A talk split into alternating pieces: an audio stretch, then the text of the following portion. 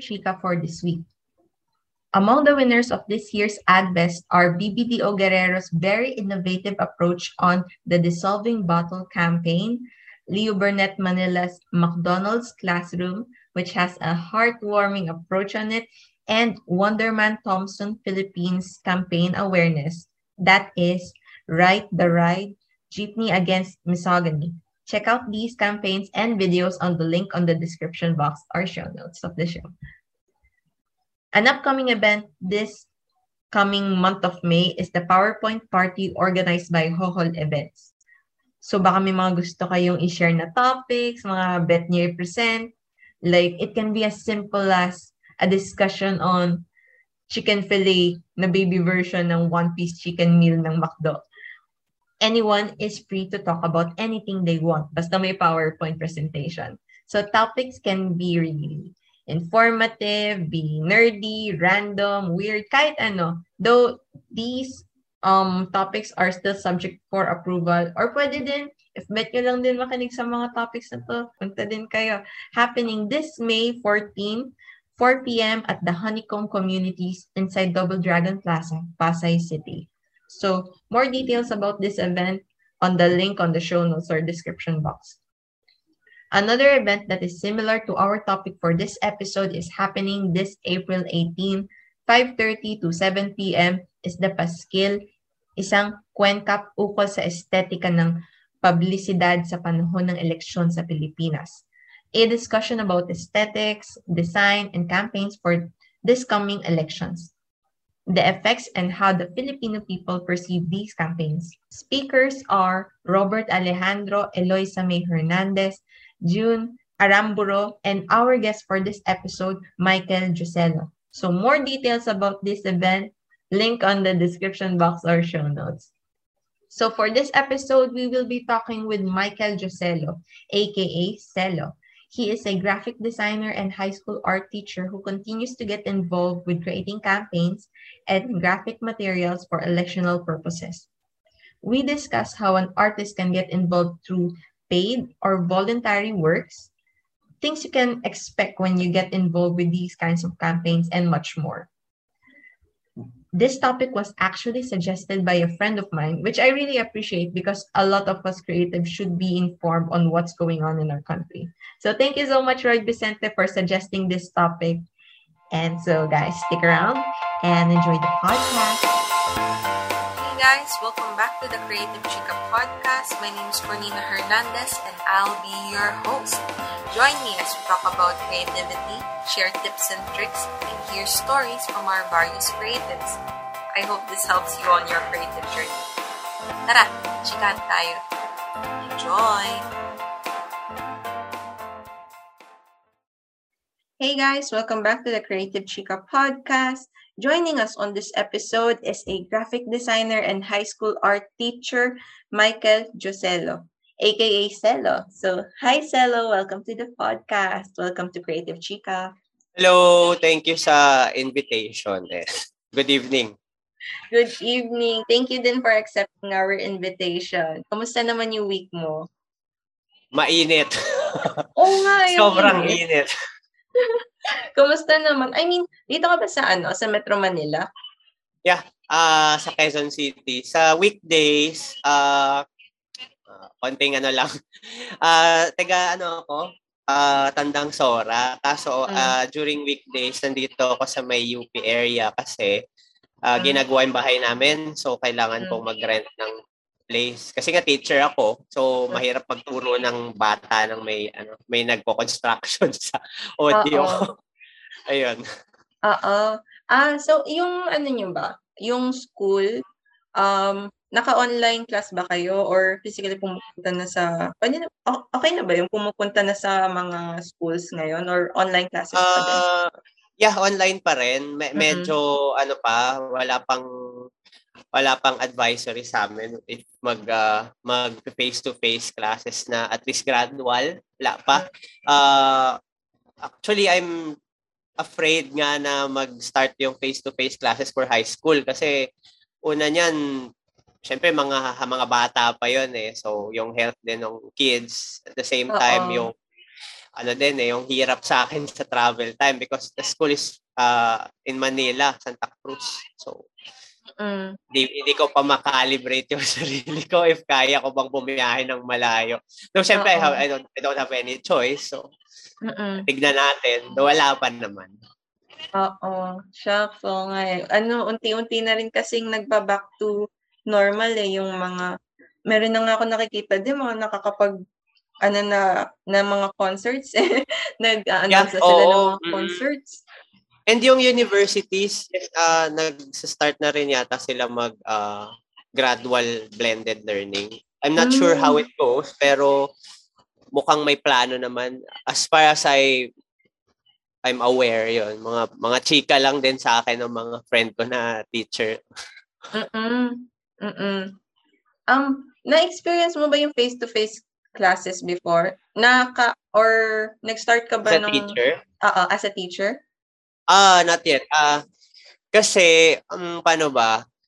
Well, uh 2013 ako nag-start as uh art tutor. So art tutor Mm-mm. siya. So mainly uh, pupunta ako sa bahay ng mga uh, students ko yung mga ano ba nagpapaturo for graphic design or Mm. painting, drawing, basic arts, ganyan, mga magta-talent test sa mga universities ganyan. Mm. Ah, yun yung mga usually clients ko eh. So bahay-bahay Ah, until netong 2020, 2020 ako talaga nag full palo sa ano sa online tutorials kasi kailangan kong kumita dahil sa pandemic, 'di ba? Parang lahat ng finances ng mga tao nag ano eh, nag-decline. So I I really have to make a living until na-realize ko hindi rin uubra. Hindi hindi pa rin kaya, no? Even if uh, mag-take ako ng sobrang daming commissions. Actually, it takes so much of my time. Eh, kailangan ko ng stable income pa rin. Kasi kahit four kami sa family, sa bahay, uh, gipitan talaga yung pandemic eh. Bago siya sa lahat eh. So, ubusan din talaga ng pera. Until nung last year, around August or September, I, I, I cannot recall, uh, may nag ano sa akin, may nag uh, offer na mag high school teacher sa isang private school.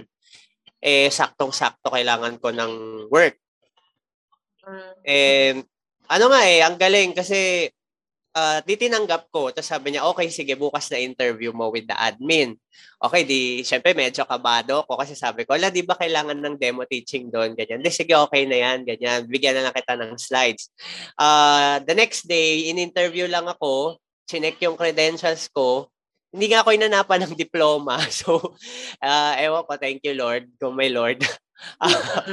ano, hindi ako, uh, na feeling ko na na-save ako ng credentials kasi uh, from 2013 yan eh nagbibigay ako Uh-oh. ng workshops sa mga uh, students minsan private minsan uh, sa organizations sa mga opisina. So medyo pag tinig pag binigay ko sa iyo yung credentials ko hindi naman sa pag-aangat ng bangko. Yung entire second page ay puro workshops na conducted or invites ganon so feeling ko siguro na na-convince naman yung school no? Kaya hindi na nila ako inana, hindi na nila tinignan yung diploma ko. Mm. ayun. Tapos uh, the next day first day of classes. So medyo kabado ako until ayun ngayon nag uh, mag one year na ako as high school teacher. So medyo ano Ay, naman oo. i- uh, in a way in love naman ako doon sa work ko ngayon. Kasi mga bata medyo masakit sa ulo kasi high school eh. I mean if if mare-recall ko ako din sakit sa ulo din ako nung high school ako eh. Except sis, I guess ano less sakit ulo kasi nga ble, ano ah, online di pa Oo. hindi ko pa na, na-experience yung mambato ng mambato ng chalk ganyan Ayun. Oo. Pili ko masaya din yan pag ano eh, pag face to face eh. Ma- Oo. makikita mo talaga yung kakulitan nila eh. Ah, ayun pala, difficult part doon yung ano eh, yung ah yung output Mm-mm. mahirap kasi I, I really have to adjust to uh, doon sa mga students ko na walang traditional materials, art materials. Ah, so oo. sometimes they don't have uh, sketchpad or even bond paper. Minsan sa notebook sila nagdo-drawing then ipapasa sa akin sa Google Classroom. Mm. Eh yung iba naman talagang mayayaman naman sila. So yung iba mga naka-digital. So Oo. I really have to make my lesson plans uh, uh, flexible no para hindi yung hindi siya discriminating sa mga may computer, hindi rin siya discriminating sa mga makakagawa pero traditional lang. Kasi Oo. yung ibang students, yung ibang kids, hindi naman sila marunong mag-digital pa. Mm-mm. Oo. Para lahat Talagang- ano, parang fair. talagang- mm Flexible learning talaga ng literal kasi Mm-mm. medyo mahirap siya. Minsan napupuyat ako, hindi nga puyat eh. Sometimes uh, uh, the day before yung klase ko magsisimula, uh, hindi talaga ako natutulog kasi I, I have to record everything. Ganito din sa Zoom or Oo. i-record ko yung sarili kong nagdo-drawing, magde-demo. Medyo ma, mas matra hindi ko alam, hindi ay, pero matrabaho siya. Hindi ko alam kasi hindi ko pa na-realize yung ay na-experience yung ano eh face to face. Pero matrabaho. Oo. At least yung ano nga, yung experience mo from 2013 na online, na-apply mo Yeah. siya. Oo. Mm-mm. Nice. Um, so, um, for our listeners pala, um, could you introduce yourself? So, ako si Michael Joselo, no? Selo na lang. Ayan, ah, isa akong ah, ano ba, artist, no? Nagpipinta rin ako, ayun. Pero mas ah, by profession I'm a graphic designer freelance. So I do logo design, graphic design, eh, ah, ah, poster designs, no? Even typography minsan. Ah, sometimes motion graphics din, animation. Ayun. And of course, sa media din. So currently nasa Alter Media Network din ako. And uh, high school teacher ako ng uh, Hope Christian High School. Ayan. So galing pala akong visual communication sa UP Diliman. Mm.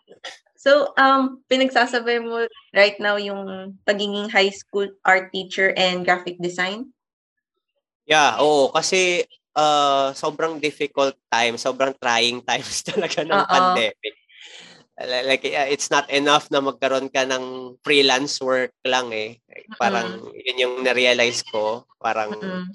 dati, ano, tuloy-tuloy siya. Pero eventually, ah, dahil nag-pandemic and online lahat, ah, una pigaan sa finances, 'di ba? Na as I've mentioned a while ago.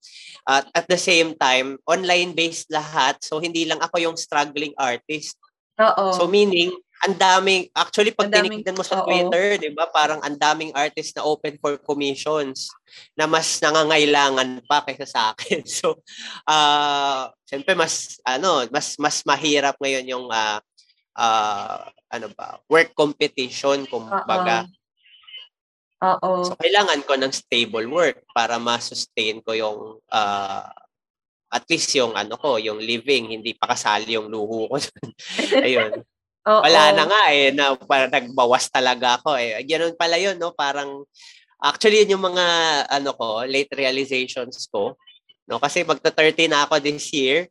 And Mm. ngayon ko lang na-realize na, shit, parang, pag, ano pala, pag may stable work ka and you earn the money, unlike doon sa freelance work na project-based, pag regular or stable yung job mo, at meron kang sahod, mas ano ka parang mas mas ma- magiging kuripot ka parang ganon mas mas kasi siguro pinaghirapan ko or what Mm. hindi ko alam kung paano pero ganon yung realization ko lately Oo. Oo. It's kana na yung parang ano, dito lumalabas yung, dito mo nare-realize yung mga things na kailangan mong i-prioritize. Ayun, yung mga priorities. And, pero how did you start um yung interest mo sa arts? Paano siya Hmm. nag-grow at paano siya na-develop? okay actually uh nag family talaga nasa bloodline naman namin yung artist no kasi yung grandfather ko Mm. yung uncles ko sa mother side even yung mother ko ah marunong mag-drawing No? Ah, may uncle ako na nasa shirt printing business. Meron akong uncle na ah, tattoo artist, no? Oo. Ayun. Tapos yung lolo ko talaga ay graduate ng ah, UST Fine Arts. CAFA pa nun. Sipad na ngayon yata. So, Oo. ah, doon siya. Tapos siya yung nagturo sa akin mag ah, watercolor, ganyan. Nabubuhay. Siyempre, bata pa ako. So, ako yung wino-workshop ng ah, lolo ko noon. Ah. Ayun. Hanggang sa syempre, yung ate ko rin. Actually, ate ko ay isang art director sa isang ah, malaking, hindi ko na sabihin yung company, pero yung mal- isang malaking ah, advertising agency sa Makati. Ayun. So, Oo. Actually, siya lang yung hindi naghirap sa amin sa pamilya nung itong pandemic. Ayun. So, ah, proud ako sa kanya. Minsan pinapanood ko yung ate ko na nagtatrabaho. Even nung high school siya, nung college, Oo. lagi ko siyang pinapanood, nagdo-drawing. Ganyan. So, maski naman nung kinder ako, ah talagang art alam ng alam na talaga namin na art talaga yung ah, ano passion ko ganun. So parang elementary hanggang high school parang puro art lang ang medal ko eh. Wala ko ibang medal sa, Oo. sa mga graduation recognition puro art ganyan. Tapos yung siyempre mga sali-sali sa contest ng high school. Even nitong college ah tuloy-tuloy siya Oo. Ayun. Until, ayan, tapos minsan, syempre, magiging teacher's pet ka pag artist ka kasi ikaw ang tagagawa ng visual aids ng mga teacher mo sa high school, elementary. Selo, gawa mo nga ako ng ganito, ganyan. Mm-mm. Ayun. So, mga ganon. Until nag-college, di pumasok ko ng UP. Actually, gusto ko mag-UST. Oo. Kasi doon yung ah, doon yung una nandoon yung girlfriend ko noon. Mm. Ayun. Tapos sa yung grandfather ko nga ah doon graduate. So medyo tapos ano kami, laking Dominican family kami, like ah ah, Catholic de, de- devout Catholic yung family. So Mm-mm. medyo liberated naman kami, pero andyan yung ano talagang ah, Jesus Jesus kami. So. Di wala sa itsura ko, di ba? Ayan, so, ah pero yon kaya gusto na gusto mag-USD. Kaya lang si ate, ang Oo. joke ko nga nun ay nag-set ng standards, kumbaga si ate, nakapasa ng UPCAT. So si a- si mama, syempre, ang ang ang rational nila yung mas makakatipid kasi mahal nga naman sa private. Oo. So, nag-take din ako ng exam sa UP, tsaka Ah. ng talent test. So, buti na lang, nakapasa. Ayun. So, nagtuloy-tuloy ako as a Viscom, Visual Communication yung course ko. So, ano yun, ah, art-related, pero mas general siya. Hindi siya particular lang sa advertising. So, Oo. advertising is just one uh, bullet doon sa visual communication. Eh. There's filmmaking, there's photography, typography, uh, even marketing and uh, copywriting. Ah. Andun lahat. Oo. So, medyo, kumbaga, comprehensive siya, kumbaga, integrated. Oo. Ah. So, ayun, and until, uh, yun, doon ko na-meet yung friend natin na ano sa sa FA. Oo. tapos ano ba? Paano ba? Yun, un- until around 2015. Actually, kayo nag-aaral pa rin ako. Meron Mm-mm. lang kinukuhang mga ilang units, gano'n. Pero Mm-mm. tuloy-tuloy siya ah, until parang may isang ano ba? Parang na ano ko, may isang elections, student council elections doon sa sa UP. I'd rather not, na, not say na lang din the political party kahit na students lang. So, ah sila yung unang parang naghahanap sila ng ah, graphic designer, no?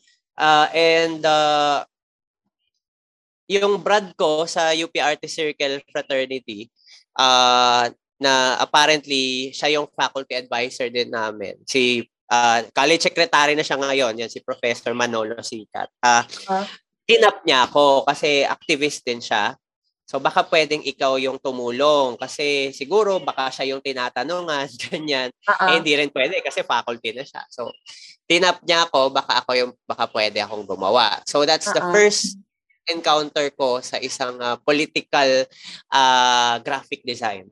Ah. So, medyo pangit Oo. pa talaga yung gawa ko nung time na yun. In fact, yun yata yung pinakapangit no, sa kasaysayan Okay. ng election posters na Oo, na ginawa doon sa poll party na yon. No, during our time, syempre. Uh-uh. Ayun. And then, hanggang sa ano yun, na-redeem ko naman yon dahil for so many years naging uh, propaganda officer ako ng political party. Kasi di syempre ako pa rin yung gumawa nung mga ilang sunod-sunod.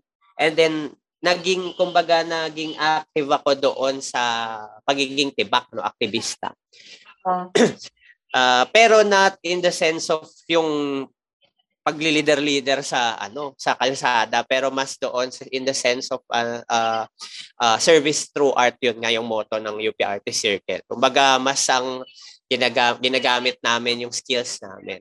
So ako as a artist, as graphic designer, mas naging uh, posters ang ambag ko ganyan doon sa movement. So, mm. political, uh, mga, halimbawa, kung may walkout, ganyan. Kung meron mga mm. campaign tuition fee, tuition fee, ganyan. So, usually, ako yung gumagawa. No, mm. pagka, lalo na pag gano'n, student council elections. Uh, until nagkinuha akong volunteer ng isang friend ko na apparently nanalo siyang student regent ng UP system. Uh-uh. Uh-uh. Kinuha niya akong staff. So, uh, yun, nag-rebrand kami ng uh, Office of the Student Regent, ganyan. So, uh, ang ganda nga kasi hanggang ngayon ginagamit yung logo na dinesign ko. Ah. Hindi uh, na, di na siguro alam ng mga bata na ako yung gumawa nun. Pero, uh, ayun, di, di, from there, ayun, doon sa, sa, sa, nag-volunteer ako sa isang party list. Ayan. Uh-uh. So from from that that, that party list no 2016 elections ito. So uh-huh. nagpalit sila ng representative. So medyo challenging siya sa akin kasi uh, back then nag ano ko eh tinatapos ko yung mga t- yung thesis ganyan. Uh-huh. Hanggang sa buti na struggle, medyo ano siya, medyo challenging talaga. Pero konsensya ko yun noon kasi wala talaga silang budget. Actually, this is a volunteer type ng ano work. Oo.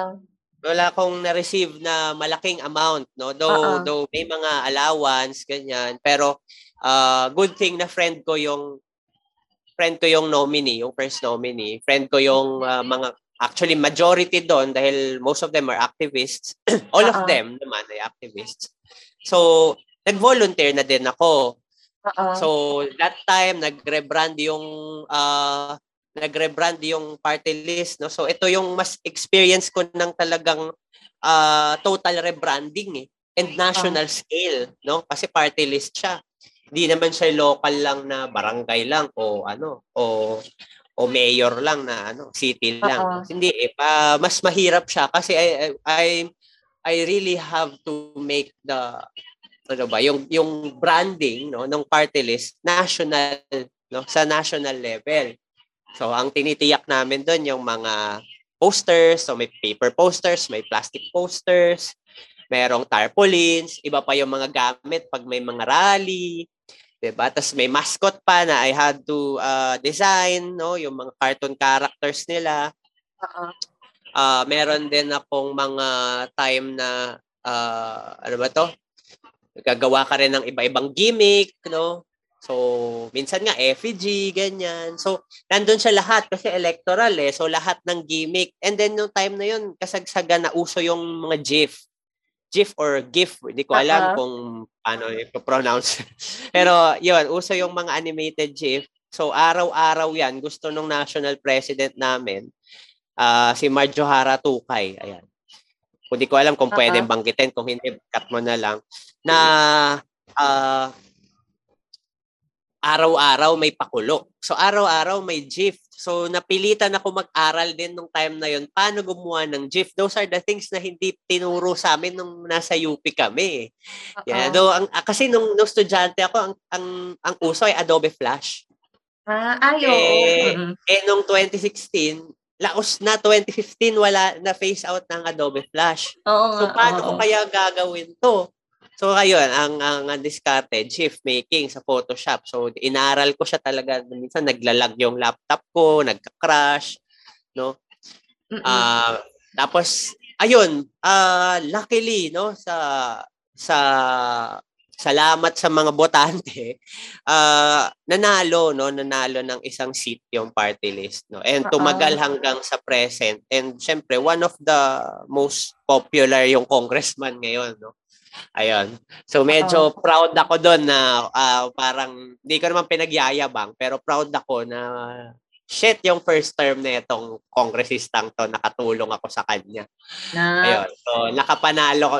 Kumbaga, yung laptop ko nun, mahal na mahal ko kasi pagka binabagsak-bagsak ng mga uh, tropa ko, oy, huwag yung anuhin yung laptop ko. Kasi minsan pinagtatawan na nila kasi ugod-ugod na yung laptop ko eh. Gumagaralgal na. Tumutunog na yung fan, ganyan. Yung pagtawanan yan kasi nakapagpanalo na yan ng ilang student councils, nakatalo Uh-oh. na yan ng ilang student councils, at nakapanalo na yan ng isang congresswoman. Sabi ko, compared oh, diba? sa laptop. Yun.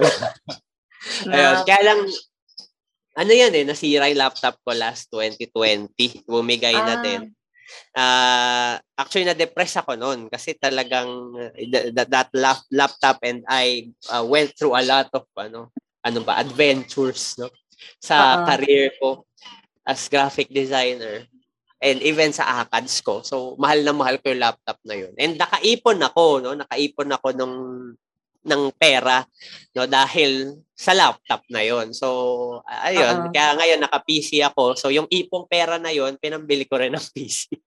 Na, oh, diba? Uh, ano, so medyo nang hinayang ako doon. Actually ano yon eh, nakakaiyak yung time na yon kasi totoo pala yung mga kumakalat sa SOCMED before that year na yung mga maglola or mga magulang na pupunta ng mall para bumili ng phone, ng computer. So medyo medyo nalungkot talaga ako nung time na bumibili ako ng PC. Kasi yun yung start ng online learning eh and hindi natin alam saan saang demonyo magbebenta ng kaluluwa yung mga magulang natin, 'di ba? Para makabili Oo. ng uh, kailangan ng anak nila. So nakakaiyak talaga na actually nag-breakdown ako noon no. ano nung nung nasa mall kami kasi tapos tinatanong ko ng mama ko Uh-oh. wala kulang ba kulang ba yung pambili mo dagdagan na lang ni ate ganyan sabi ko hindi hindi kulang yung pambili ko nakakaiyak lang talaga yung ano bumaba Oo. Oo, yung nakikita ko doon sabay-sabay sa pier. Tapos syempre parang yung mga lola hindi naman nila alam. Anyway. so, yun. Yun yung, uh, and then siguro itong 2021, nag-try akong sumali sa isang painting competition sa UST. Uh-oh. Luckily, nanalo naman siya. Na? Salamat kay Mama Mary. nanalo naman siya. Ayun. So actually yun lang yung uh, yun yung parang comeback ko sa pagsasali sa contest since 2013. Ah. Kaya medyo happy rin ako doon. Na, Ayun. na Congrats. Ah, uh, salamat. Um, Pero later. Ayun, pero, thank you. Ayun. Ang nice uh, naka, na ano, I mean, um, yun yung time na parang doon ka lang ulit nag-enter ng contest after a long time. Parang ganun, tapos nanalo pa siya, mm. na? Oo. So, medyo kumbaga, ano naman, kaya na, masaya rin ako. And then, uh, ayun pala, so, even if, even nung time na wala na ako doon sa party list na yun, di syempre, mm-mm. tropa-tropa ko sila, even yung Kong. Ah, uh, for how many years? I guess, 20, actually, 2015, yung sinundan pa niya eh. Yung sinundan uh-uh. niya, hanggang 2015 hanggang 2020, ako yung gumagawa nung gimmick nung congresswoman uh-uh. sa SONA, pag State of the Nation address ni Duterte. Uh-uh. Ayan. Okay lang naman banggitin yung presidente. Siya naman ang presidente. uh-uh. Ayan. So, every time kasi meron siyang sash, no, na nandun yung campaigns ng uh, ng uh, nabitbit ng party list no ng ng sector nila ng youth uh-uh. yan Uh-uh. Hanggang syempre nitong na-realize ko, ay pawala na ako sa youth. so tapos hindi ko na rin kaya na i-juggle yung time ko. I really uh, would love to do for uh, 2021 kaso yun hindi ko na kaya talaga. So nag-refer ako mm. ng uh, mga bagong artists. No? Nag- uh-uh. Nag-refer ako ng, baka gusto nyo re-interviewin next time, yun, si uh, Mr. Albert Raqueño. Yun, magaling din yun. Tapos ganyan din. So, i, ano mo na lang, ayan. Ah, uh, yun. So, yung si Albert, siya na yung nagtuloy nung uh, Sash. So, and ngayon, involved na sila uh-huh. nung isa pang uh, si Ashley, involved na sila sa uh, work ngayon doon sa party list. No? So, siya na yung gumawa nung, kasi hindi ko na talaga kaya, kumbaga parang feeling ko, nanghihina na ako, nabusan na ako ng chakra. Ayun. Uh-uh. So, yun.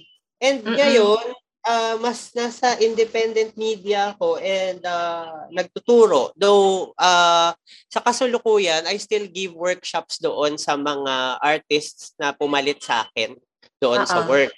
No, and ngayon meron pang isang magazine na medyo kinakabahan nga ako kasi mukhang magko-concede tong isang presidentiable. Ah. eh uh-uh. siya yung siya yung laman ng magazine. Ah. so parang inakabahan ako. Kasi yun, so uh, I also do magazine layouts. Uh-uh. Uh, especially yon medyo political yung magazine na yon eh. Hindi siya ganoon ka-political kasi tungkol siya sa lifestyle ng mga politicians, ah, okay. uh, mga abogado, ganyan. So, uh, ngayon, yun yung feature nila. So, yun yung ginagawa ko ngayon. At the same time, syempre, yung mga uh, tumutulong-tulong lang siguro sa ibang mga mga may mga friends pa rin naman kasi ako doon sa coalition ng party list.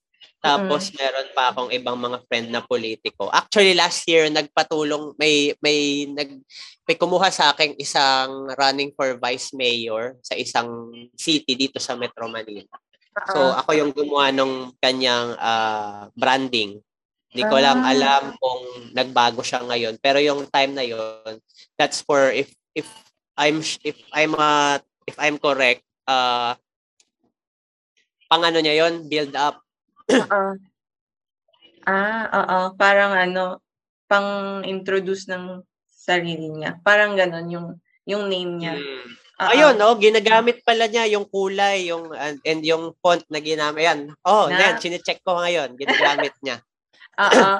nice. Ayan. So, mabuti mat- naman. Oh, ginag ano, parang pangmatagalang gamit.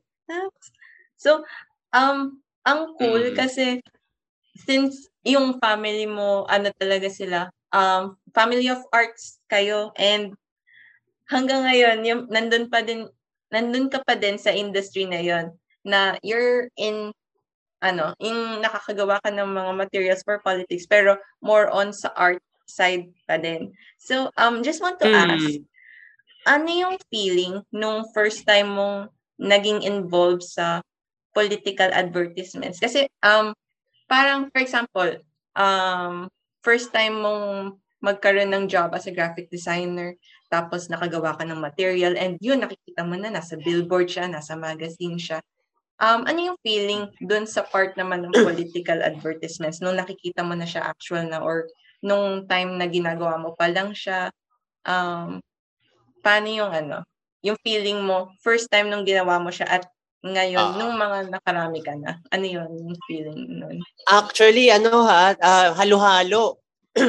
so, syempre excited kasi uh-uh. parang, wow, shit, tangin na ako yung gagawa, ganyan, tapos national, ganyan. Uh-uh. Alam kong, kumbaga yung personal take ko doon, kung as a, as a graphic designer, ano siya, career ko, career-wise, portfolio ko to. And malaki mm. yung hatak nito sa portfolio ko. Sobrang ano to, sobrang laking powers nito na na may bibigay niya sa magiging sobrang uh, super powerful yung ano ko eh, yung credentials ko.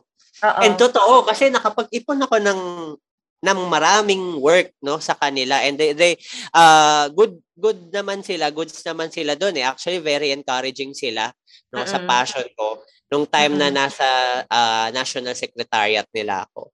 Mm-hmm. So, in a way, uh, excited, medyo nalungkot kasi talagang uh, uh, nakakapagod din, no? So, malungkot yung part na uh, nalala ko, ano eh, meron akong may may problema ako sa love life nung time na 'yon.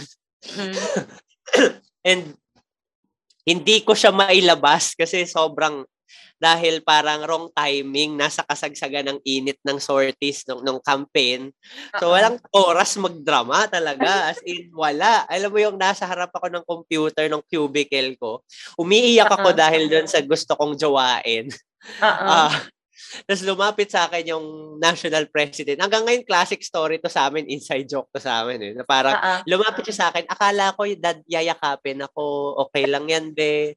Hindi, nagbi, ah, lumapit siya sa akin, unti-unti lang siyang quietly nagpatong ng to-do list sa lamesa ko. Tapos umalis siya ulit. Kasi Oo. wala talagang time to spare noon. Even ang yung pag-uwi, actually natutulog na kami sa office noon para mag-monitor din. Kasi min-monitor din namin yung labas ng materials or kung Oo. nakakalat na ba. Eh, I, I even join doon sa mga ah, teams na nag-iikot ng umaga at gabi para magpaskil ng posters eh. Ah, So masaya Yeah. din na nakakatakot kasi ah, talagang first hand sa ah, sa sa on ground na experience ko yung yung pagluluto ng gawgaw na maramihan ganyan. Actually Oo. nahabol kami ng mga ibang guns ng mga politiko kasi naka-jeep yan. Habulin kami kasi matatabunan. Halimbawa, kung kalabang party list siya, matatabunan namin yung ah, ah, poster nila. May bantay pala sila doon. Oo, oo, kami, di tatakbo kami. Kinabukasan, tinabunan na naman yung poster namin. So medyo, ano, Oo. medyo talagang ah, ah, hindi siguro alam ng mga ordinaryong tao na may mga ganong eksena. May, Oo. meron pang time na sa isang city, may gun yung isang running for mayor. Oo. Tinutukan kami ng malaking LED light. Bakit Ah, tinatakpan yung poster ni mayor? Ganyan. Ah, Oo. Tinatakot kami kasi ay hindi po, hindi po dito po kami tsaka party list po kami, hindi po kami kalaban. Pinalusot naman kami. Oo. So, ah hindi naman kami nang tatakip talaga nun ng mga ano eh. Eh, yun lang siguro ang mga kalaban, yung mga sa tingin namin masasamang ano. Oo. or pero kasi we also do alliance work eh pag gano'n eh Oo. sa party list. no? So, Oo. I mean, te- ano naman yun, normal naman yun sa lahat ng politiko na kailangan mo minsan gumawa ng alliances sa iba para Oo. talaga maisulong yung ah, advocacy mo. You have to, ah, ano din, kumbaga mag, ah, ano ba to? Mag-gamble, no? Sa Oo. ibang ha, stronger or higher politicians para ma-make sure na yung panalo mo, 'di ba? Or at least kung hindi ka man manalo, madala nila yung campaigns na bit-bit no. ah, Oo. political party. Ayun. So Oo. medyo talaga kaming mga ah, kakampi. Ayun. Yeah. Oo. Oo, ayun din. I- itatanong ko din sana, like, nakakurious ako sa part na, kasi syempre, politics, medyo messy na yan. So, as an artist, tapos, for example, sinashare mo yung art, artworks mo, yung mga ganyan. So, paano ka mag-deal? Paano kayo mag-deal sa mga, yun, yung mga, um, yung sa mga, um, opposition, opposition ba yung tawag? So, sa mga kalaban na ano Mm. candidates or party list and also um I think yun na mention mo din na parang yun sa magazine kasi Oo. parang pag lumabas siya 'di ba tapos Mm. um for example hindi siya nanalo or something ano parang iba yung parang mm, paano ba kasi yun nga um Mabigat. medyo mabigat oo Mm. kasi ano ano siya eh, yun nga, yung parang sa gamble. It's it's it's Ah. ayun. So I think I I need to be specific doon sa yung so Mm-mm. kung sa mag kung doon sa magazine actually ah yung yung candidate na yon I'm not rooting for that candidate. Oo. Oo. So ano naman siya pero dahil ah ah, inaaminin na natin kailangan kong kumita, kailangan kong mabuhay dahil ah Oo. mahirap talaga yung buhay ngayon. No, I'm not Oo. saying na, na I'm not saying that I'm against that candidate. Actually, okay din siya in a way. Oo. Okay din siya. Meron lang siyang ibang mga views sa ibang mga bagay na hindi okay, Oo. pero ah, okay siya. No? Oo. It's just that hindi ko tingin na winnable siya. Pero Oo. if uh, if I can help a friend, no? Friend ko naman yung friends ko naman yung mga nakiusap sa akin, nag-hire sa Oo. akin. And to be fair, I really need to make a living. So, uh, gagawin namin siya. Wala namang problema doon. It's it's Mm-mm. just uh, hindi sa business eh, pero hindi na siya tungkol sa business, pero isa akong surviving artist, hindi ako negosyante. Oo. 'Di ba? Kung negosyante ako na walang pakialam no sa future ng bansa, Oo. Ayun, hindi ano yon masama yon Pero tingin ko ako, kagaya ko, at yung iba pang mga artist na kagaya kong nagugutom lang, 'di ba para to for example mga musician na kumakanta sa mga 'di ba uso ngayon yun nako-call out yung mga banda-banda na tumutugtog sa sa ibang mga uh, ano ba to unlikable na kandidato na may mga grand rally nako-call Uh-oh. out sila. Actually, kailangan maintindihan din natin, sa totoo lang, struggling artists din naman yung iba diyan. No? Hindi siguro sila lahat, no? Pero Uh-oh. yung iba struggling artists, they they really have they they have to pay their bills, no? Uh-oh. They have to eat, no? Uh uh they they need they need to maintain no yung yung certain finances para ma-sustain yung yung hanap buhay nila at may mga pinapakain din yung mga pamilya, 'di ba? So, uh, ganun din ganun din sa amin, no, sa akin na uh, support actually todo support naman ako doon sa uh, manok ko kandidato no, sa pagka-presidente. Pero Uh-oh. this one, this is this is work. This Mm-mm. is work. In It's fact, just, uh, magkaiba, magkaiba kami ng yung mga yung clients ko na yon, magkaiba talaga kami ng political party. In fact, mm-hmm. sinisiraan nila sa akin yung ano eh, yung uh, party list no na na na, na, na, na pinanggalingan ko. Pero syempre ako, hindi ako naniniwala kasi kilala ko talaga personally yung mga tao doon sa ano. Pero it's just work. No? Uh-uh. So, minsan, dinedebate ko rin sila. Kagaya ng kung paano ko i, ano ba, i, i-work i-work out itong mga ganitong political uh, topic sa magulang ko every dinner and lunchtime pagkakain. Mm. So ganun Uh-oh. din naman sa kanila, no? Papaliwanag at magpapaliwanag lang, ganyan. Batuhan Oo. ng ano eh, ganun talaga. Pero information, oo. For those people na hindi ko ala, hindi ko kilala, kagaya nung mga kwento kanina na talagang mm-hmm. uh, habulan, 'di ba? Actually, naranasan ko for I, I I think around 2017 and 2018 na talagang inuulan ako ng death threats. Hala. Kahit Uh-oh. ako na ano lang, a graphic designer lang, ganyan. Mm-mm. May na-message ako ng death threats ng mga, yung mga trolls. Mm-mm. Sa Facebook account ko, even yung Instagram account ko na butas nila. Mm-mm. Pero pinaka-prone nitong Facebook ko. Kaya lang hindi ko na din dinelete kasi sobrang tagal na nito eh. And, and nandito yung clients ko. Uh, so far, buhay pa naman ako. Ayan. Ayun. Tapos, uh, and nakakakuha talaga ako ng ganun kasi graphic designer ako ng isang party list eh. So, uh, gets pa? Parang wala man akong pangalan doon sa mga gawa ko. Uh-uh. Mga editorial cartoon, posters, Uh-uh No? Wala akong pangalan doon or watermark. Oo. So, alam ng mga tao yung iba na ako yun. It, it doesn't matter kasi ano siya, syempre, uh, public service siya. At the same time, uh, uh, gan talaga. Kahit naman sa private eh, hindi mo naman malalaman kung sino ang artist behind the advertisement na isang fast food chain. Diba? So, ganun din siya. Kaya lang, syempre, uh, nakakatawa eh. Hindi nga nakakasama ng loob eh. Hindi siya masakit. Nakakatawa. Yung minsan tinotroll ako ng mga minsan kakilala ko pa, hindi nila alam na ako yung gumawa nun. Nakikita ko sa comment section, tinotroll nila yung gawa ko. Ang pangit naman yan, ganyan, art ba yan? Sinumura ako, sino yung artist yan? Uh-uh. ko, ganyan. ah, katawa lang, pero parang isi-screenshot ko na lang, ganyan, para may ano, ah, uh, at tawag dito, uh-uh uh, memory, ganyan, souvenir ko. Ganyan. Souvenir. nakakatawa eh, nakakatawa talaga. Kasi, uh, ganun sila kagalit na galit. O, ibig sabihin, yung art mo nag-work. No? Oo, oo. meron, actually. actually, meron akong isang experience ng ganyan eh, na nagalit lahat ng tao. Mm Kasi kinonfiscate ng uh, security or ng mga police, I'm not sure. Pero alam ko security ng Congress. Yung sash na ginawa ko for the Congresswoman. Mm. Kasi medyo offensive daw, kasi protesta, ganyan. Oo. Hindi ako nagalit. Ako lang ata sa aming lahat yung natuwa. Kasi parang, nag-work yung art. Nag-work yung message ng art.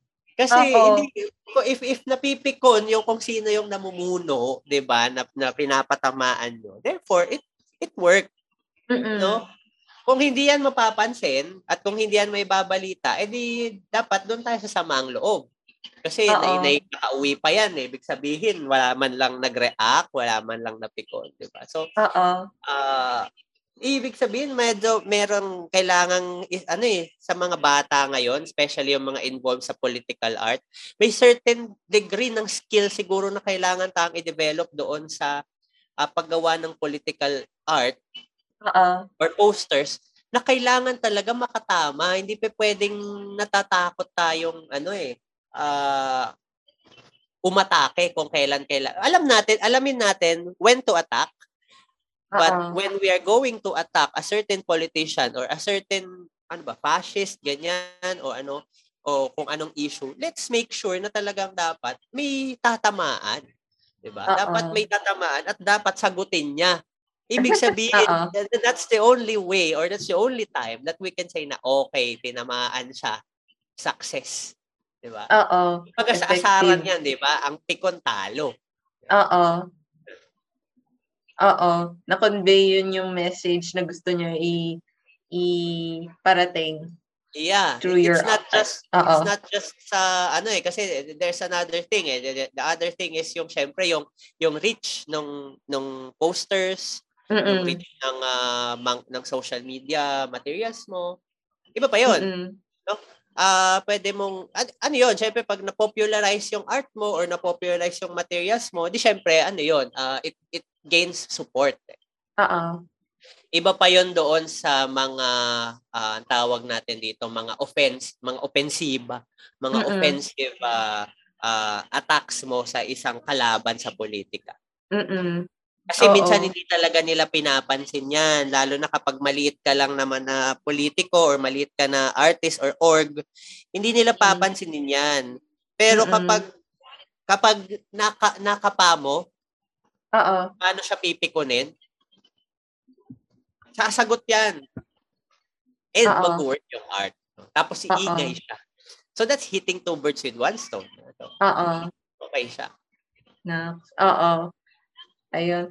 Um, I think na share mo yung part ng merong mga political advertisements na yung is yung iba voluntary, yung iba um you get paid to do those political advertisements. So, um ito kasi yung mga naririnig ko about pag yung sa mga political advertisements. Malaki daw mag ano, magpa-sweldo, magpabayad. Totoo ba yun? Oo, uh, ano bibigyan kita ng uh hint. So, less than ano naman. So, sa alimbawa sa isang animated logo, uh, nakakasingil ako ng less than 80.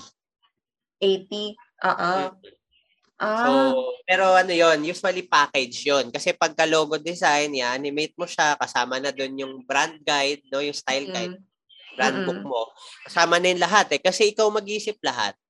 Oo. Ayun. So, makakasingil ka talaga ng uh, malaki. So, kung saan nila kinuha yung pera na yon hindi ko alam. Pero, bayad kami. Ayun. So, uh, yung iba, tapos yung iba naman, kapag, lalo na kapag supporters, kasi merong, ano yan eh, may degree yan eh. Pwedeng mm-hmm. ang magpagawa sa'yo ay yung mismong office ng politician. Mm-hmm. Pwedeng yung supporters lang. Mm, okay, so, uh-oh. syempre, depende sa scale. So, parang sa logo design yan eh, na meron kang, uh, merong, uh, ano ba to? May mal- malaki talaga ang budget ng pag yung mismong malalaking kumpanya, mas uh-oh. malaki ang bayad nun. Kasi mas malaki ang reach and mas matrabaho yung logo design nun. Eh, wherein tong, uh, halimbawa, gagawa ka lang ng logo ng food cart, let's say food cart or online business, pwede yung mag, uh, uh, 8,000 to 10,000 or mm. let's say 20, no? Mm-hmm. Uh, kasi maliit lang naman yon. In fact nga, kung food cart lang yan, minsan nagpapabayad ako talagang less than 10. Kasi mm-hmm. maliit lang talaga yung business. Titignan mo yung scale eh. So, ganun lang din siya sa electoral. Uh, pagka yung mga politiko, talagang alam mong marami. Hindi, hindi mo naman, hindi sa gagatasan. Pangit naman ng term na gagatasan. Pero pwede. para uh, uh, alam mong mas gagamitin siya na official eh. Mm-mm. Eh yung Uh-oh. sa supporters, minsan, sa kanila lang yon Oo. So, Uh-oh. tsaka dahil sa kanila lang yon syempre, sila lang ang maglalabas, uh, mag-shell out ng pambayad. Mm-mm. Mm-mm. Oo. Ayun nga yung parang madalas ko rin naririnig na lalo sa sa ano namin sa family growing up na parang eh since high school din gumagawa na rin ako ng mga arts and medyo mm. yung family namin um, involved din sa politics so parang hinihila nila ako minsan na parang ah anak gumawa ka naman ng ganito ganyan So, para makamura. oo, para makamura, para makalibre, my gosh. Pero, yun din, since dahil, yun nga, pinapagawa rin ako, inainganyo na din ako, iniinganyo na din ako na parang, oh, punta ka doon sa mga politicians na to, ganun. Gaw, pa, ga, um, gawa ka ng mga ano nila, ng mga materials nila for their campaign. Malaking magpa, yeah. magpa, magbayad yan, mga ganyan. So, um, with that, um, I think madami rin talagang gusto maging involved or nagpapaka-involved sa mga political advertisements. Ano yung parang top three tips mo for those creatives who want to get involved on political advertisements and creating political advertisements? Ah, uh, okay, sige. Um, siguro tignan natin muna yung ano, a- ako wala ako masyado, syempre ano, secondary yung ano eh, second, unahin ko yung mga mabababaw ha. Yung? Ah. mga uh, always tignan ninyo yung track record. Oo. No? Kasi uh, kahit nasabihin yung graphic designer kayo and then uh, behind the curtain kayong gumagawa, bit-bit nyo yung pangalan ng politiko na yon. So kapag uh, hindi yan graduate tapos pineke yung diploma niya no, bit-bit ninyo yung prinsipyo niyan. Mm-hmm. Ay bit-bit niya ay eh, yung track record niya, no? Mm-hmm. Sunod yung uh, yung prinsipyo, 'di ba?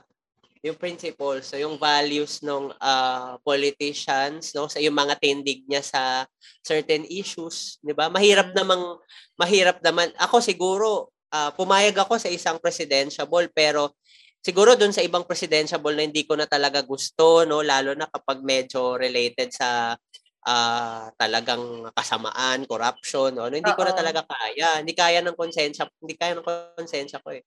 So, nagwe-weigh nagwe-weigh in yung ano eh, naglalaban sa timbangan yung konsensya mo at yung pangangailangan Uh-oh. mo, 'di ba? So, wag naman sanang maging ganun tayo. Mag-iba kasi yung ano eh, iba yung usapin ng we have to make a living sa pagiging sell out. Oo. Magkaiba 'yon, no? kapag talagang mahirap lang tayo bilang mga artists, talagang kakagatin natin yan and understandable yun. Pero mm. kapag yung mismong prinsipyo nila ay talagang binibit-bit na natin, iba na yun. No? Iba na mm. yun, ibang usapan na yun. Kasi nagiging ano ka, enabler ka nung uh, ganong sistema. No? Mm. Enabler ka vocally and enabler ka kasi sinusuportahan mo itong ganito. Bakit? Eh gumagawa ka ng materials para sa kanya kahit sabihin mo bayad ka, 'di ba? Iba 'yun eh. No? So Uh-oh. pwede ma- sa madaling sabi siguro sa mga makikinig sa atin, mamili pa rin kayo ng uh, pamamasukan ninyo yung, yung o di ba? Hindi tayo sa totoo lang hindi nakakayaman. Sasabihin ko sa inyo ha? Hindi nakakayaman ang maging graphic designer ng isang politiko kasi bibigyan ka lang naman ng barya niyan. Barya mm-hmm. sa barya sa nakukuha niya no? Sa let's say sa family if Aldrich Uh-oh. political dynasty yan. Uh sa business niya Uh-oh. or sa kukurakutin niya o kinurakot na niya. 'di ba? So barya lang yan makukuha mo let's say 80,000, eh, kahit 100, kahit 500,000 ang ibayad sa barya lang 'yan, no? Kapalit ng principal mo and 6 years of ano, 6 years or 3 years of uh suffering na nang damay ka pa, 'di ba, ng ibang Pilipino.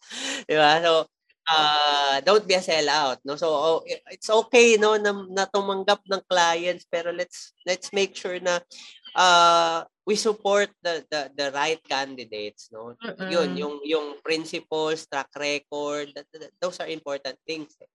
mm-hmm. madaming hindi totoong walang career sa fine arts, sa graphic design, hindi yung totoo. Napakarami. Kailangan lang nating magsipag at syempre, syempre accountable din dyan yung sistema, 'di ba? So, pumili tayo ng magagandang magaga, magagaling at maayos na leader para hindi tayo magutom. 'Di ba? Oo. Hindi yan, Oo. totoo naman yun eh, na hindi nadadala ng kasipagan talaga yung pag-unlad ng buhay. Pero para umunlad din tayo as artists and para maging, uh, uh, ano ba, magkaroon din ng malakas, malakas no? or, or magandang industriya yung sining no in general sa sa bansa kailangan natin Uh-oh. ng mahuhusay na leader no Oo. So tayo Uh-oh. kumbaga kung ibebenta mo ngayon yung skill mo for uh, I, I don't know a few hundred thousands or a few uh thousands. Oo. Tapos mananalo siya. Eh di six years na six years na basura din ang trato sa mga artist na kagaya natin. Oo, diba? actually. Oo. So eh, we have to look at those things. Mm. No? Uh, Mm-mm. and tayo din eh as, tayo din as artists we we have a very uh ano ba uh, enormous role no doon sa society kasi yung mm. yung culture importante siya no kasi yan yung tayo yung gumagawa ng ano ba ang social trend, 'di ba? Tayo yung tumutulong in fact sa mga negosyo para magkaroon sila ng magagan ng, ng sales, 'di ba? Ayun, so uh, in a way, yung ang isang cultural worker kagaya natin, uh, mm. may malaking role din sa society. So, Uh-oh. wag natin sayangin no kung kung hindi masama no na kumita as as what I've uh, said kanina meron akong mga kinukuha kahit hindi yon yung suportado kong kandidato okay lang di ba okay lang naman yon pero ibang usapan na pagka medyo masama na talaga alam nating masama na yung kandidato. Alam na nating magnanakaw, tinulungan pa natin. Baka ga, alam mo yun, baka mapayag ka yung ibabayad sa'yo galing sa nakaw, di ba? Or galing sa buwis na dapat binayad na. Parang ganon, di ba? So, uh, medyo mas, maano yun, mabigat sa konsensya yun. Kasi magiging, in a way, accessory to the crime tayo. Oo. Diba? Just because kailangan nating kumita. Eh, marami naman tayong ibang pwedeng suportahan or tulungan or or pamasukan no, ng walang personalan na medyo hindi naman ganun kasama. Diba? Oo. Yung hindi aabot sa ganong level mm-hmm. ng ah naging So tignan ano na lang oo, tignan na lang natin kung ano ba ang sukdulan ng kasalanan sa atin. Kasi lahat naman talaga 'yan may mga uh, tinatagong sama, no? Lahat tao lang naman din 'yan, kagaya ko masama rin ako. Ayan, so parang uh, what I'm trying to say is uh, no, not to the point of murder, you know, massacre, uh, corruption, dictatorship, No, those are uh, historically and uh, ano ba? Uh, perpetually evil. So, Uh-oh. Talagang let's don't uh, let's not work for diabolical candidates. Mm. Ano yung parang heads up mo dun sa mga creatives na um kasi kanina I've asked dun sa part na paid political advertisements. Dito sa question na to is ano yung heads up mo dun sa mga creatives na papasok sa political advertisements, paid or voluntary? Ano yung mga parang may expect nila na may experience nila or um yun, yung may experience nila pag pumasok sila dito sa um, political advertisements. Ah, okay. Kung pagawa lang yan, talagang medyo minsan may mga makukulit na kandidato. meron akong na-experience sa ganyan eh, yun, yung isang local candidate. Medyo talagang ini-struggle ko sa kanya na kailangan matingkad ang kulay. Oo. Kailangan matingkad ang kulay ng poster mo. Especially na doon sa city na yon talagang bright colors yung ikinapanalo ng mayor nila. Mm-mm. No, kung sa visual uh, kung sa visual lang ang labanan. Oo. Recallable siya, eh. tama ba yung recallable? Madaling ma-recall, no? Oo yung matitingkad na kulay. So, ang gusto kasi nung medyo youthful kasi, medyo bata pa kasi yung tumatakbo. So, medyo gusto niya yung mga pastel colors na mild lang, like uh, carnation, uh, ano. Uh-oh. So, parang, hindi pwede, pang ano yan eh, pang, pang kasal yan eh. Pang, pero particular na mga kailangan tayong, alam naman na natin yun siguro sa mga creatives na makikinig, na uh, alam natin yon yung mga technical... Yung, uh, yung mga color, yung mga meaning ng mga color na parang yeah. dapat oh. ganitong color kasi mas technical, nakaka ano ng attention, yung mga ganyan. Oo, the technical rules for graphic design, we already know that since college, no? So, Uh-oh. uh, kaya nyo na yun. Pero may makaka-experience kayo palagi ng uh, kla- ng mga eksenang clients are always right. So you uh-huh. really need to uh, you really need to struggle. No? Bigyan ng options yung kandidato, yung client. Huwag niyo siyang wag niyo siyang hayaang siyang magdikta ng lahat kasi kailangan niya magets na ikakatalo din niya yung katigasan ng ulo niya. Oo, yun, kailangan niya maintindihan yun. Kaya, kaya kayo hinire para makatulong, hindi para idiin pa siyang matalo. Mm-mm. Diba? So, Mm-mm. if hindi siya makikinig sa inyo, eh, kailangan nyo siyang, syempre, with all due respect, struggle niyo yung options. Bigyan nyo siya ng options. And mas, actually ako, I prefer giving options, no? Kasi mas nakakabawa siya sa revisions. Oo. Diba? Mas nakakabawa siya sa, sa trabaho ko eh. So, minsan, gagawa ko dalawang poster o mamili ka dyan. Tapos from there, doon tayo mag, ayos, ano yung gusto mong itsura. Oo. At least makukuha ka agad yung gusto niya. Kasi mm-hmm. minsan magulo yung clients, lalo na pag politiko. Hindi, ikaw na bahala, ganyan, may tiwala ako sa'yo, pero pagdating dito, katakot-takot na revision. Oo. so, Oo mas magandang magbigay ng options and struggle nyo talaga ipaliwanag para tayong nagpi-pitch ng account no na bakit ganito ang kulay bakit ganito ang ginamit kailangan nyo talagang ipaliwanag sa kanila kasi kayo yung may specialization doon no uh, hindi natin sila hindi natin i-etcha puwera yung kanilang opinion pero we have, we have we still have to give uh, options uh, para sa judgment nila. If makumbinsin mm. niyo sila hindi mabuti, ibig sabihin tama ang bayad sa inyo. And syempre, huwag kayong masyadong mabait no sa clients. So, yung hindi totoo yang walang budget, hindi totoo yan tatakbo ng eleksyon walang budget, 'di ba? So, well if uh, this is a message din sa mga candidates natin na huwag niyo namang basurahin yung mga artist natin, di ba? Hindi totoo oh. walang budget. Kung may budget kayo mangdaya, di ba? Kung may budget kayong uh, uh, mag-ikot, di ba? Mag, pag magpagas for motorcade at kung ano-ano pa, maliit lang naman na barya lang naman siguro sa inyo, di ba? Na, uh, to take good care of our artists din. Kasi sila, malaki din yung role nila. Wala kayong tarpaulin sa harap ng motorcade nyo kung walang artist. Oo, oo. And walang materials na bibit-bitin, 'di ba? May wala kayong mukha na may iwan sa mga poster na na, na iniikutan nyo for campaign without the artists, no? Without the volunteers, no? Oo. Kahit volunteers, no? Uh, let's say yung volunteers na walang bayad, they, they, they still deserve uh, fair treatment, no?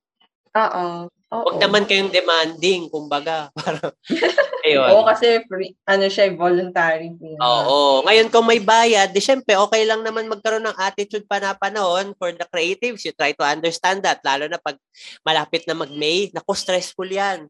Stressful yan. Kasi bugbugan na yan sa paskilan ng poster, Uh-oh. bugbugan na yan sa paid advertisement. Minsan mawawala na lahat ng commercial ng mga consumables sa Uh-oh. sa TV, mapupuno na yan ng mga senatorial, even local. Uh-oh. Uh, kailan ba ang start ng local elections? I think Monday. Mm. So mapupugbog na rin yang ano, mapupugbog na rin yang uh, uh, TV, radyo, at yung mga paligid natin ng mga mukha ni Councilor. Kung kayon, puro pink lang, red at green yung nakikita natin. Oo. na yan pagdating ng ano. And uh, try siguro, ah, siguro ito yung pinaka, hindi ko kayang i-advocate pero gusto kong sana merong isang creative or people, no? Mm-mm. na makaisip ng mga eco-friendly materials. Ah, yeah. Oo. Kasi imagine yung plastic pollution na dala at at uh, at air pollution na dala ng paper and uh, uh, waste pollution in Uh-oh. general nadala ng campaign period. Hanggang ngayon, nandun pa rin tayo sa ganong phase. Yo, yung mga, hindi naman si councilor na magpupulot ng kalat niya eh. Oo. Diba? So, yung mga tarpaulins minsan, kahit 2016 elections pa, nakik- actually may nga nakikita pa akong poster na gawa ko. Gawa ko ah. Nakita ko sa may avenida, nakapaskil pa. Wala namang magtatanggal nun. Eh. Oo. Diba?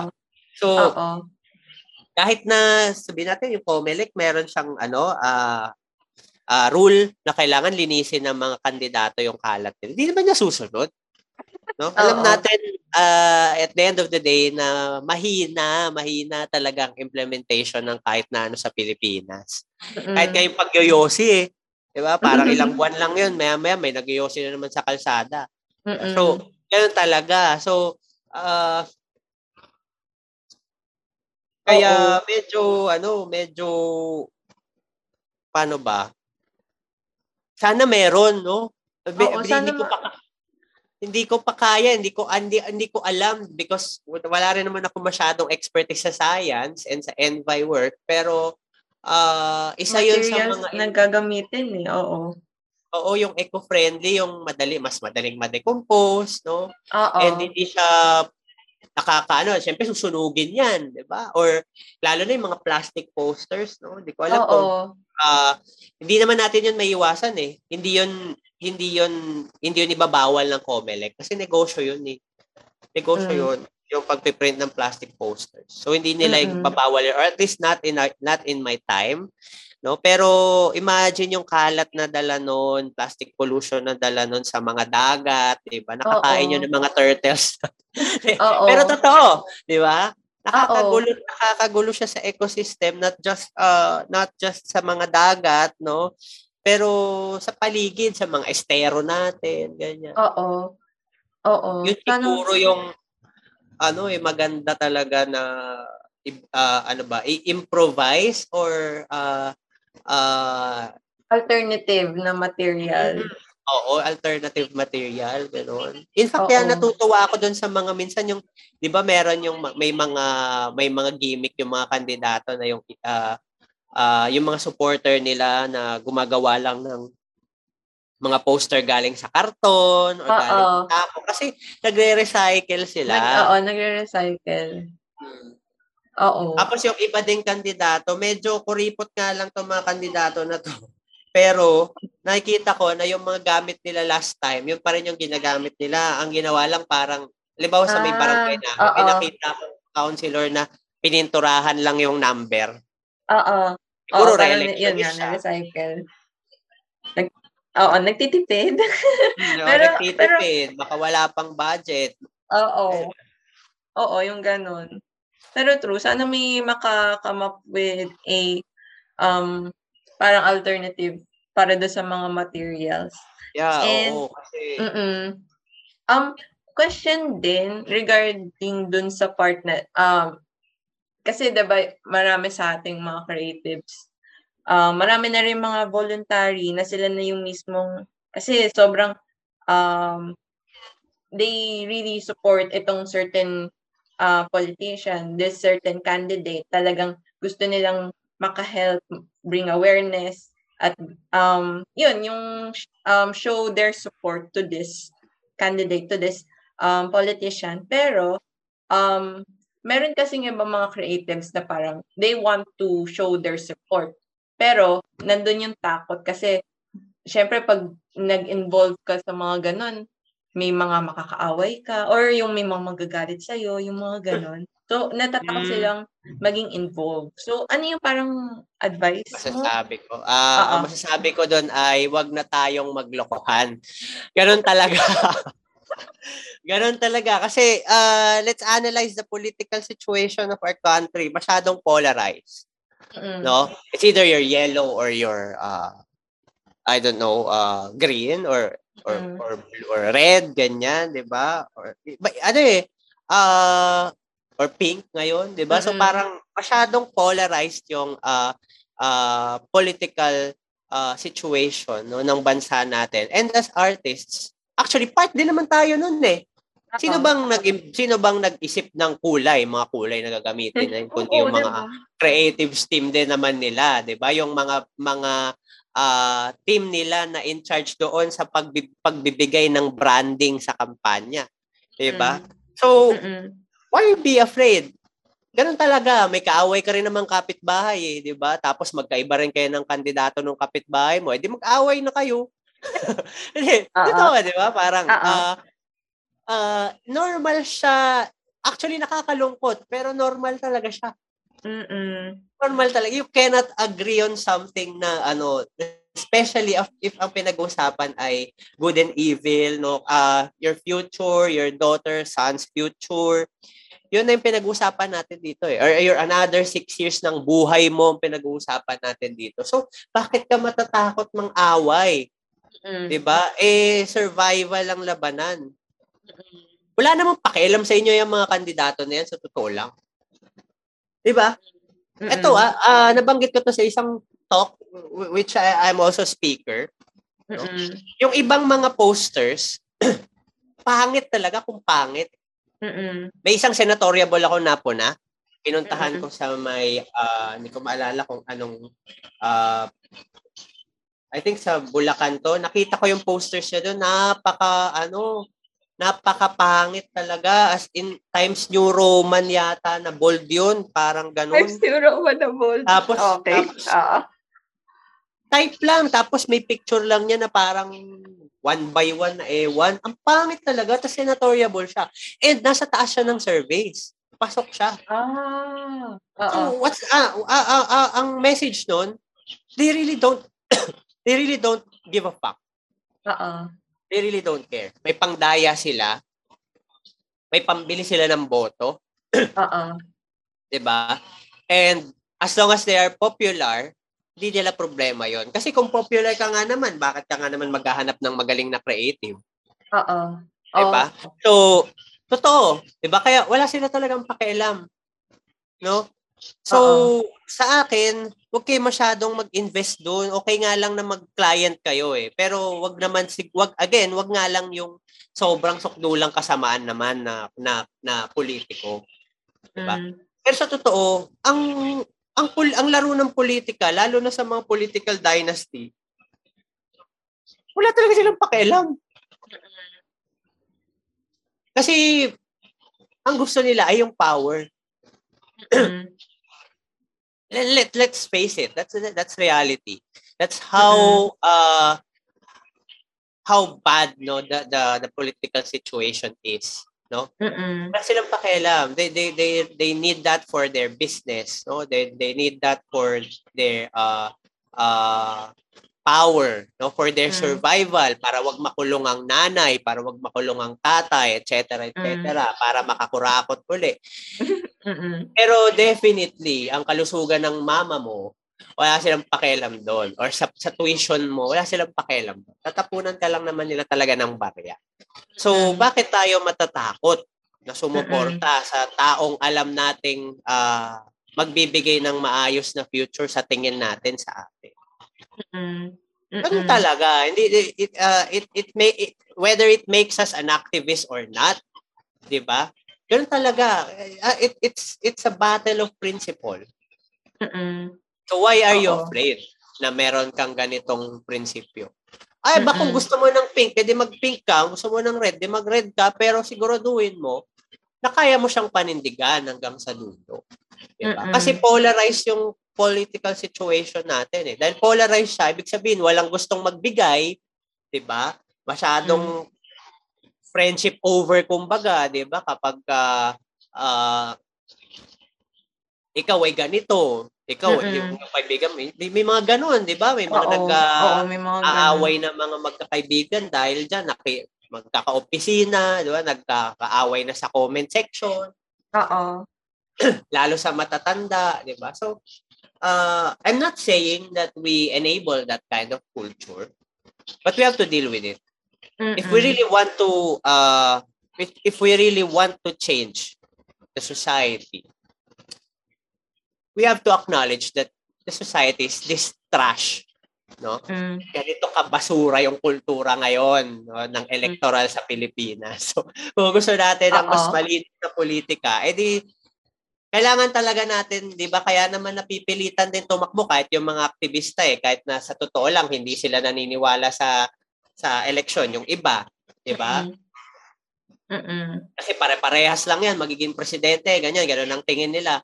Pero sa totoo, sumasali pa rin sila. Bakit? We, you, you need to acknowledge that this that this is this is what's going on. No? Oo. Not, not, not to change from within, ah, kasi bad concept din yung change from within. Mm. Pero kailangan mong manalo 'Diba? Kailangan mong ma- ma- ma-overcome ito para malantad mo gaano kabulok yung ano, system. Diba? So, Mm-mm. huwag kang matakot mang ano. Di mo naman kailangan, ah, actually, ito ah, huwag nyo, huwag nyo sanang maging ah, pag-aksayan ng oras yung ano, mga trolls, ganyan. Yun Oo. ang natutunan ko sa social media handling eh. Huwag niyong pag-aksayahan yung, ng oras yung mga trolls or huwag kayong mang-away sa social media. Convince them doon sa political beliefs ninyo. Pero hindi kayo makakonvince na nakikipagdebate kayo sa isang troll. Hindi nyo nga alam kung totoong tao yun o robot lang yun eh. Diba? Oo. Or AI or, or, or cellphone, isang cellphone lang na marami, ganyan. Hindi Mm-mm. natin alam. Pero the point is, you're wasting your time. Gamitin natin yung skills natin sa talagang electoral battle or talaga doon sa mga revolutionary ano struggles. Doon natin gamitin yung skills natin. Kesa nakikipag-away ka sa troll, 'di ba?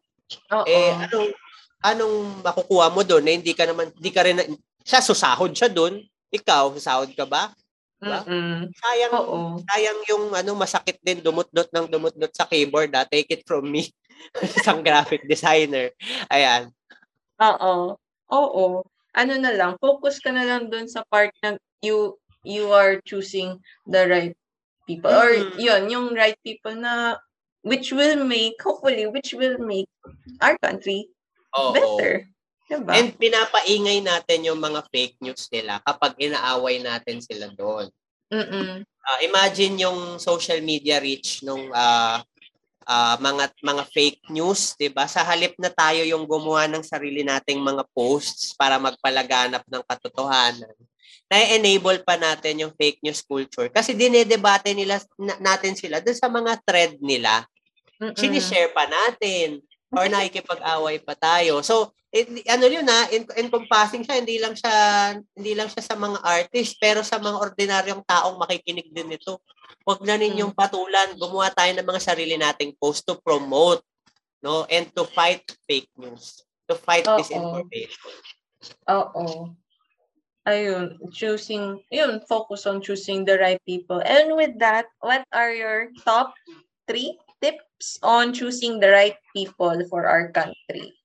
Yung, ayun, yung anong mga qualities na kailangan makita ng isang tao na, ah, ito yung tao ibobot ko for this position, for this position, for this position. Ano yung parang kailangan nilang i-consider? Yung, Una sa lahat yung nandyan sa panahong nangangailangan tayo. mm yes. Ah. Pangalawa, yung track record, 'di ba? Yung ah, siguro ito yung medyo ano, oh, eh kung ah, alam mong ano na, alam mong involved sa pagpatay ng napakaraming tao, 'di ba? Alam mong nag alam mong may history ng pagnanakaw. Oh, iboboto mo pa. Di syempre, wag yung magnanakaw yun ang unang-una. Mm. So, Eh, yun, tatlo. Oo. Ay, oo, yun. Ayun. And- ko, wait lang. I-recap Sige, natin. sige, sige. Yung, Ah, pangat- yung, yung number three, ah, ano ba to? Number three, yung nandyan palagi sa panahong hindi eleksyon na nangailangan ka. Oo. Natural. Kasi personality talaga yan. Oh, pangit pero personality related ang politika. Oo. Ah, number two, yung may magandang track record, yung walang kasaysayan ng pagpatay, walang Mm-mm. kasaysayan ng wal- ano ng political dynasty, 'di ba? Ang dami, no? Sabi ko tatlo, sabi mo tatlo lang. Pero doon ko na isasama lahat sa Oo. yun. Yung track Oo. record, eh, magandang track record. Walang kasaysayan ng political dynasty, walang Mm-mm. kasaysayan ng dictatorship or pagpatay, walang ah ano ba to? Walang kasaysayan ng pagnanakaw. And number one, yun nga, yung sa wag magnanakaw. At saka Mm-mm. wag naman yung tax evader. kung, kung, Mm-mm. kung boboto tayo ng tax evader, aba, so in the coming, in the, in the next six years, pati pala ako, pwede nang wag magbayad ng buwis. Okay lang, presidente ko, hindi naman nagbabayad ng buwis eh. Di ba? Oo. We're trying to vote for uh, an implement implementer of the law. Execution executive 'yan. So ine-execute nila ang batas. Oo. Ha? So bakit ka maboto ng hindi naman sumusunod sa batas? Di ba? That's absurd. That's Oo. very absurd. Oo. Oh, ayun. Ayun.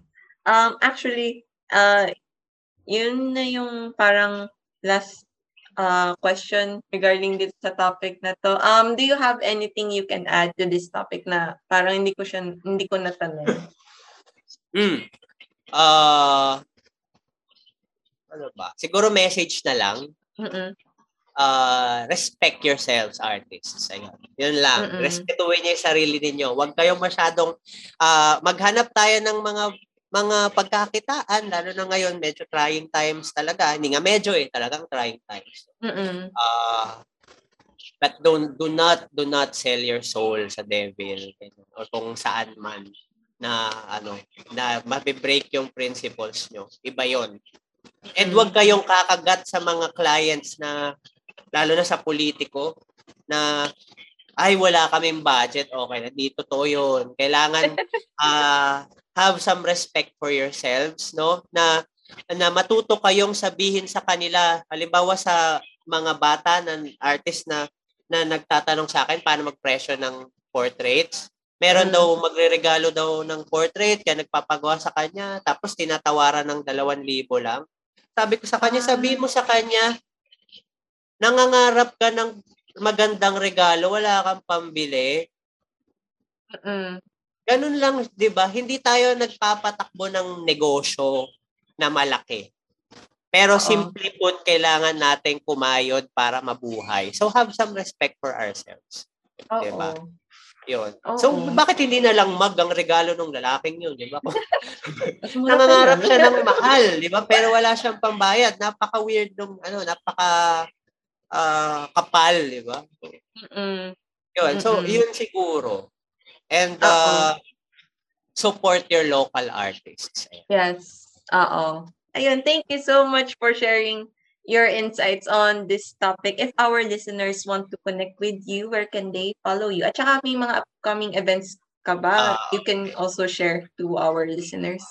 Sige, medyo medyo puno yung April ko. So hindi ko alam kung open to sa lahat pero uh, April 1 to 5 ng uh, merong UST Senior High Mad uh, Music Arts and uh, ano nga to, Music Arts and Design Society. So meron akong talk doon on uh, is it okay or can we make uh, political and Christian art at the same time? Mm, mm-mm. So, April 6 naman sa UST Senior High din Atelier. So, artists on substance and maturity. So, medyo political din yata to. Oo. Ah, April 10, 1 to 3 p.m. So, CEGP, College Editors Guild of the Philippines National, ano nga ibig sabihin ng NSPC, hindi ko na maalala. Basta talk on graphic design, no? And April 18, 4 to 5.30 sa UP Asterisk naman, meron silang alternative classroom experience na paskill. So, about experience ko din to sa electoral design work, graphic design Mhm. work na yun.